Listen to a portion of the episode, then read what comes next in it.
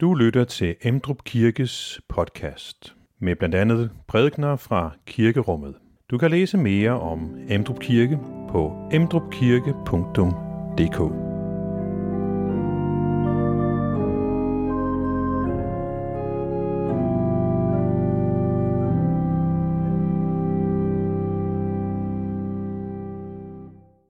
Øh, I dag er det øh, Septuagesima søndag, som det øh, så smukt hedder.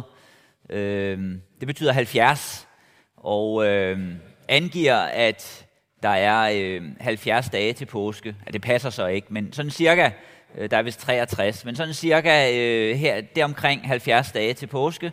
Og angiver så, at øh, vi nu øh, varmer op til påske. Vi tæller ned til påske.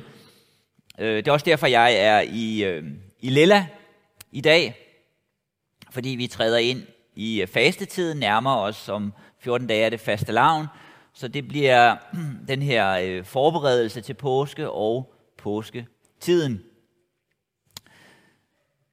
Så har jeg givet det temaet i dag, øh, Gud kalder af alle, og sat et øh, billede på, som skulle forestille Paulus øh, i Athen på Areopagos øh, tale til mennesker. Og det er en af teksterne, som øh, vi møder i dag, hvor at øh, noget af det, som vi møder i teksterne i dag, det er, at øh, Gud giver gaver, giver liv og gaver til mennesker, og derigennem kalder af os.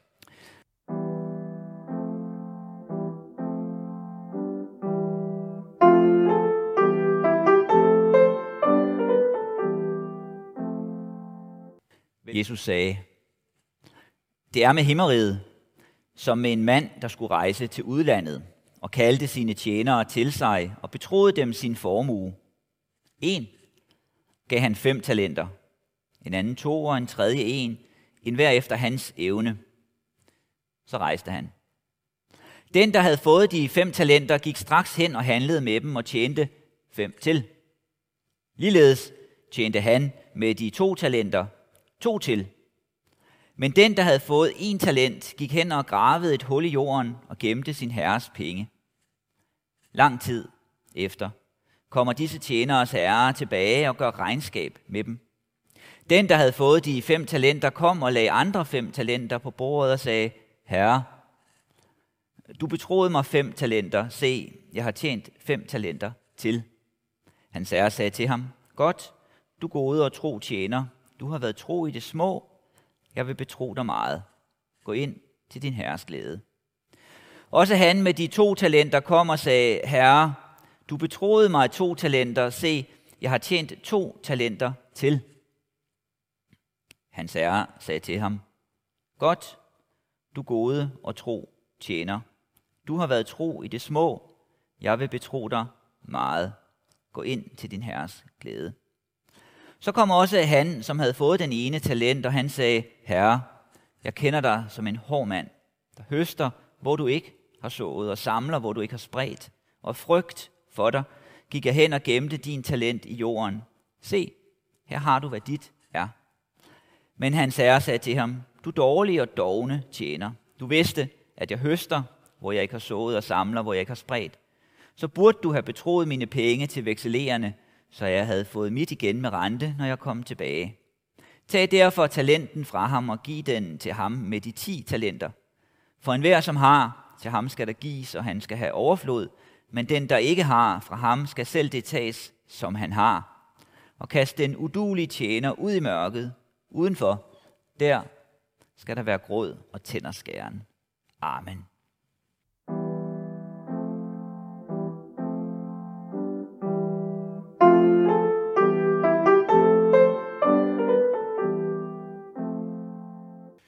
Lad os bede. tak Gud for gaver. Tak for livet, du giver os. Tak for mennesker, du har sat os omkring. Tak for dit evangelium. Tak, at du rækker ud mod os for et fællesskab med os. Vi beder så om, at vi i vores liv må leve i taknemmelighed, og at du også vil møde os og slå fællesskab med os, have fællesskab med os og åbne dit ord for os. Amen. Ja. Øh, skal jeg lige tænde for den her. Øhm, den første læsning, vi møder i dag, er jo en øh, læsning fra øh, Jobs bog, Job øh, kapitel 9. Og det her, det var øh, slutningen af, af det, som øh, Rebekka læste for os før, fra den læsning, hvor Job siger om Gud, han kan gå forbi mig, uden at jeg ser ham. Han kan fare forbi, uden at jeg mærker det. Hvem kan hindre ham, hvis han vil røve noget? Hvem kan sige til ham, hvad er det, du gør? øhm, Job er jo en øh, person, der øh, i fortællingen om ham i Jobs bog kommer igennem en, øh, en udvikling, en ret barsk udvikling. En øh, person, som har, så at sige, alt, hvad mennesker kan ønske sig i begyndelsen, og alt bliver taget fra ham. Og øh, han begynder så på et tidspunkt at, øh, at klage og at anklage Gud. Og han har den her øh, beskrivelse af Gud som en eller anden øh, vilkårlig øh, despot. Der sker ting i livet, som synes fuldstændig tilfældigt og vilkårligt. Øh, vi, vi kan ikke se Gud, vi ved ikke, hvor Gud er. Han søger Gud for at kunne mødes Gud til en samtale om det uretfærdige, der er sket ham. Men han kan ikke finde Gud, og han har den her beskrivelse af Gud som øh, en, der bare kan tage, hvad han nu vil have, og man kan ikke gøre noget ved det. Da jeg læste øh, den her tekst fra Job, så kom jeg til at tænke på, øh, på tegneserien Sten og Stoffer, om øh, den her øh, dreng, som har en tøjtiger, som han øh, taler med.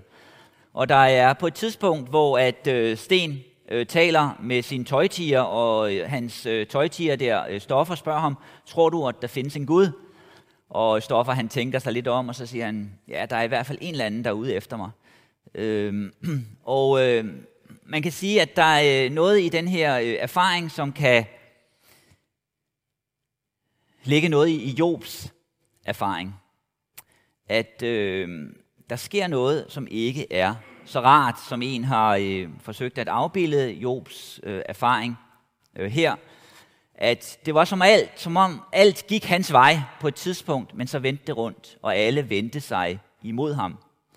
Han blev syg, hans børn døde, hans ejendom mistede han, og hans venner og hans nærmeste vendte sig imod ham.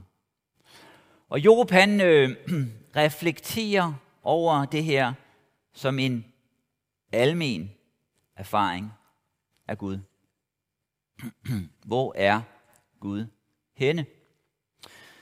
Øh, og øh, en anden ting, jeg kom til at tænke på i den forbindelse, er en øh, bog, som jeg øh, stødte på for noget tid siden, der hedder Bøn efter øh, Guds død. Øh, en fænomenologisk undersøgelse, som han kalder det. Den er skrevet af en øh, professor i filosofi, der underviser i øh, Jerusalem i Israel, og han øh, har så undersøgt hebraisk litteratur.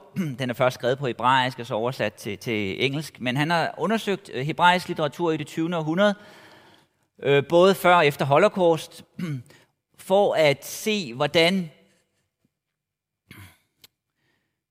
Bøn til Gud kommer til udtryk hos personer, som ikke tror på Gud,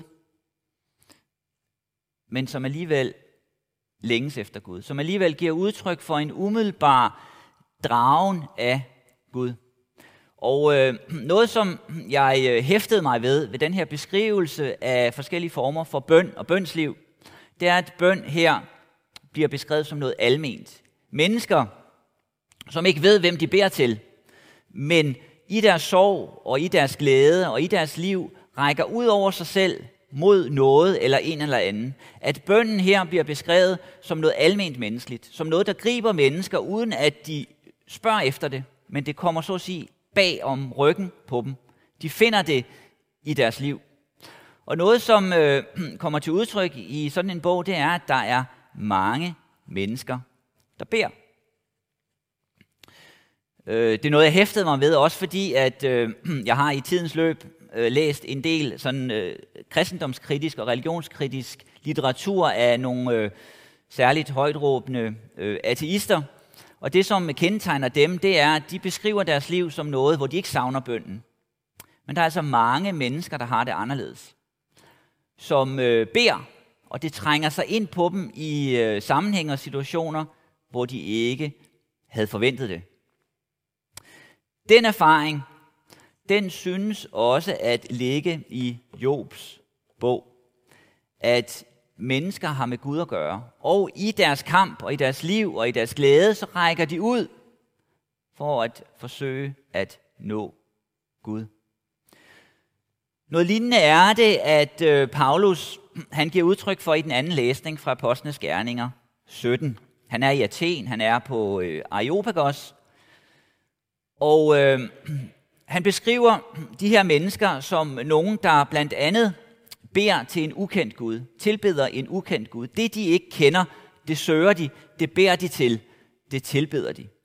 Og øh, han beskriver i sin tale her til dem, at der er en grundstruktur i det menneskelige liv. Der er en orden i verden. Verden er ikke fuldstændig vilkårlig. Der er grænser og ting, der er givet, som gør, at mennesker søger. Som gør, at der kommer en retning på det menneskelige liv. Eller som Paulus blandt andet øh, formulerede det, som vi hørte før, det er ham, der giver alle liv og ånd og alle ting. Og et menneske har han skabt alle folk og lavet dem bosætte sig overalt på jorden og fastsat bestemte tider og grænser for, hvor de skal bo, for at de skulle søge Gud, om de kunne famle sig frem og finde ham, som dog ikke er langt borte fra en eneste af os. For i ham lever vi, ånder vi og er vi. Der er altså grænser i det menneskelige liv. Bestemte tider og grænser. Virkeligheden, så at sige, gør modstand, møder mennesker. Og noget, som ligger i det, er, at livet grundlæggende er en gave. Det er noget, der gives os. Det er et sted, hvor vi finder, at vi er. Og det gør, at mennesker alment rejser spørgsmål. At der er noget, de tilbeder, som øh, Paulus beskriver det og finder det i Athen. At der findes bøn i menneskers liv. Den erfaring, den gør Job sig i sin lidelse. Men han øh, oplever det også som et problem. Fordi den samtale, han gerne vil have med Gud, har han svært ved at få etableret. Og Paulus, han beskriver det også som et problem for dem, han besøger, fordi han siger, der er grænser, der er orden i verden. Der er en retfærdighed, og på et tidspunkt vil der være en dom. Og noget af det, som kendetegner mennesker, det er, at de er i vildrede. Øh, som Paulus øh, formulerer det, man famler sig frem og prøver at søge Gud, selvom vi lever og ånder og er i ham. Han er tæt på os. Men, siger han, brættet er så at sige vendt. I stedet for, at mennesker i deres vildrede søger Gud, så søger Gud mennesker. Gud kommer til mennesker, kommer til verden. Gud kommer til verden gennem sit ord og i sin søn, og det ændrer alt. Det er også en erfaring, Job gør sig, for når vi læser Jobs bog, så på et tidspunkt, så han, erfarer han, at Gud taler til ham. Og han får ikke nødvendigvis svar på alle de spørgsmål, han har, men han har en erfaring af et møde med Gud. At det ikke er bare Job, der søger Gud, men Gud, der søger Job. Og det er det, der ændrer sagen for Job. Det er det, der ændrer sagen for mennesker, siger Paulus. At Gud kom i Jesus, at han døde og opstod. Det ændrer situationen. Denne tanke, at vi har fået noget at give, kommer også til udtryk i evangelielæsningen, som vi lige har hørt, hvor at øh, Jesus taler om himmeriget. Vi er i Matthæus 25, hvor Jesus taler om himmeriget. Og øh, vi er i en tekst i Matthæus 25, hvor der er noget af en alvor i det, Jesus siger. Lige inden har han talt om, øh, om brudepigerne, om øh, de ti brudepiger, der venter på, at brudgommen kommer, og halvdelen af dem, fem af dem, falder i søvn og øh, når ikke at komme med til festen. Øh, bagefter den her tale om, om den her herre, der giver talenter ud, så har vi verdensdommen, hvor alle folkeslagene samles og dømmes. Og noget af det, som øh, er i fokus der, er jo øh, den kristne kirke om himmeriget, det han taler om dem, som tjener Gud. Og noget af det, som Jesus siger her, det er, at alle har fået noget betroet. De her talenter, en talent er en stor formue. Og det han siger, det er, at alle har fået noget betroet. Og øh, talenterne her er jo ikke øh, identisk i fortællingen med det, som vi ofte kalder øh, et, at have talenter. Fordi han siger, at enhver får efter sin evne. Man får altså noget betroet efter, hvilken evne man har. Øh, vi får ikke defineret, hvad de her præcis de her talenter skal være i vores liv. Men det er heller ikke det, der er afgørende. Det, som er afgørende, det er at være tro i det små. Være tro over for det, man har fået. Alle har i udgangspunktet fået noget, uden undtagelse. Alle har fået noget. Og med den gave, så kommer opgaven. Med gaven kommer ansvaret. Med gaven kommer kaldet. Og der er ingen, der undtages for det kald. Og selvom den her fortælling er rettet mod kirken, mod Guds tjenere, mod dem, der følger Jesus, så er det også alment. Alle mennesker har fået meget givet af Gud. Vi har fået mennesker omkring os givet. Vi har fået livet givet. Vi har fået muligheder givet. Og med det kommer et ansvar. Et ansvar. Det at være menneske er at leve med ansvar. Og det er noget, alle mennesker erfarer. Og det ansvar, hvis man har det, er over for en person. Det er jo ikke over for noget dødt. Man har ikke ansvar over for sin bil eller sin cykel eller så videre. Og hvis man bare har ansvar over for sig selv, så kan det hurtigt ændres. Det at have ansvar, det er at have ansvar over for en person uden for sig selv. Og det er den erfaring, der ligger i det menneskelige liv. Og noget af det, som kendetegner det ansvar, det at have ansvar som menneske, det er, at det enkelte menneske kommer i centrum. Det er jo sådan, det er i fortællingen, at hver enkelt kaldes ind til sin herre og spørger, hvordan har du forvandlet det? Du har ansvar i dit liv, og jeg har i mit. Hver enkelt menneske bliver udskilt individuelt, og der bliver spurgt til hver enkelt menneske og sagt, du har betydning, og du har ansvar. Det gælder dig. Og det betyder, at der er noget, som vi i vores liv ikke kan losse over på andre. Ikke bare kan pege hen på andre, men at vi selv må bære med os. Alle er under tiltale. Ligegyldigt hvilken situation vi er i. Det gælder også for Job. På trods af de kampe og lidelser, han kom ud for, så erfarer han også, at han er under tiltale. At han lever med ansvar. Det er altså et menneskeligt vilkår. Det er med til at forme det menneskelige liv. Man kan forsøge at løbe fra det, men selv når man løber fra det, så er det med til at bestemme, hvem man er. Det bestemmer vores liv. Og vi kaldes hver især til at tage det på sig. Og man gør som Job i en periode og anklager Gud, eller man gør som dem, der møder Paulus i Athen, forsøger at løbe væk fra det, så er det stadig noget, der rammer os alle. Og noget af det, som kommer til udtryk i Jesu fortælling, det er, at mennesker reagerer forskelligt på det, som han siger et sted. Vi kan stoppe op ved det, han siger her øh, i fortællingen. Hans herre sagde til ham, Godt, du gode og tro tjener. Du har været tro i det små. Jeg vil betro dig meget. Gå ind til din herres glæde. Så kommer også han, som havde fået den ene talent, og han sagde, Herre, jeg kender dig som en hård mand, der høster, hvor du ikke har sået og samler, hvor du ikke har spredt. Og frygt for dig gik jeg hen og gemte din talent i jorden.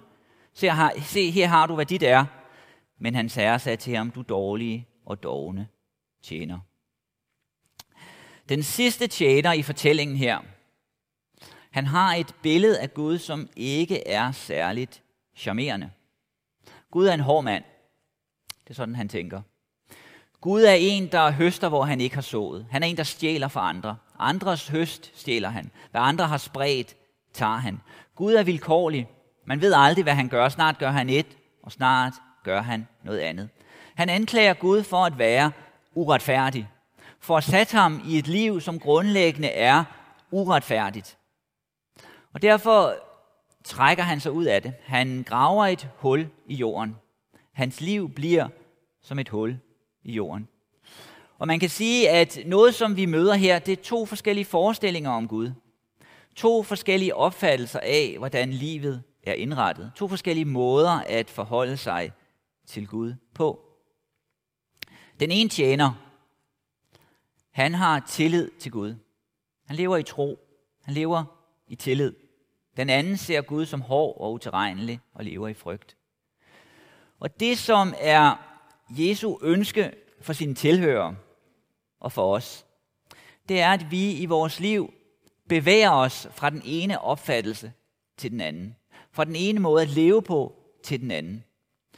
Og det, som jo kan ske for os i vores liv, det er, at vi kan veksle imellem det. At vi kan drages den ene og den anden vej. Det var det, der skete med Job. At han på et tidspunkt levede i taknemmelighed til Gud. Alt gled hans vej. Men så erfarede han noget, som gjorde, at han begyndte at anklage Gud. Og så på et tidspunkt, så siger Job, min løser lever. Han har en erfaring af, at Gud har grebet ind i hans liv for at løse ham. Og han erfarer en tillid, der fødes i hans liv. Og det er den bevægelse, Jesus ønsker at få ind i vores liv.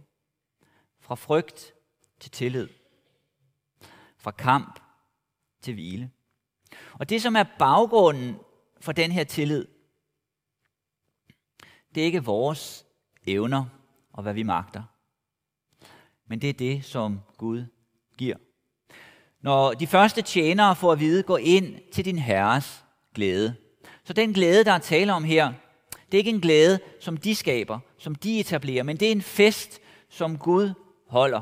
Det er en glæde, som Gud har tænkt fra evighed af, for at hvert enkelt menneske skal være i den glæde. For at hvert enkelt menneske skal have et liv, der peger imod den guddommelige glæde, som Gud vil give. Den fest, som Gud holder.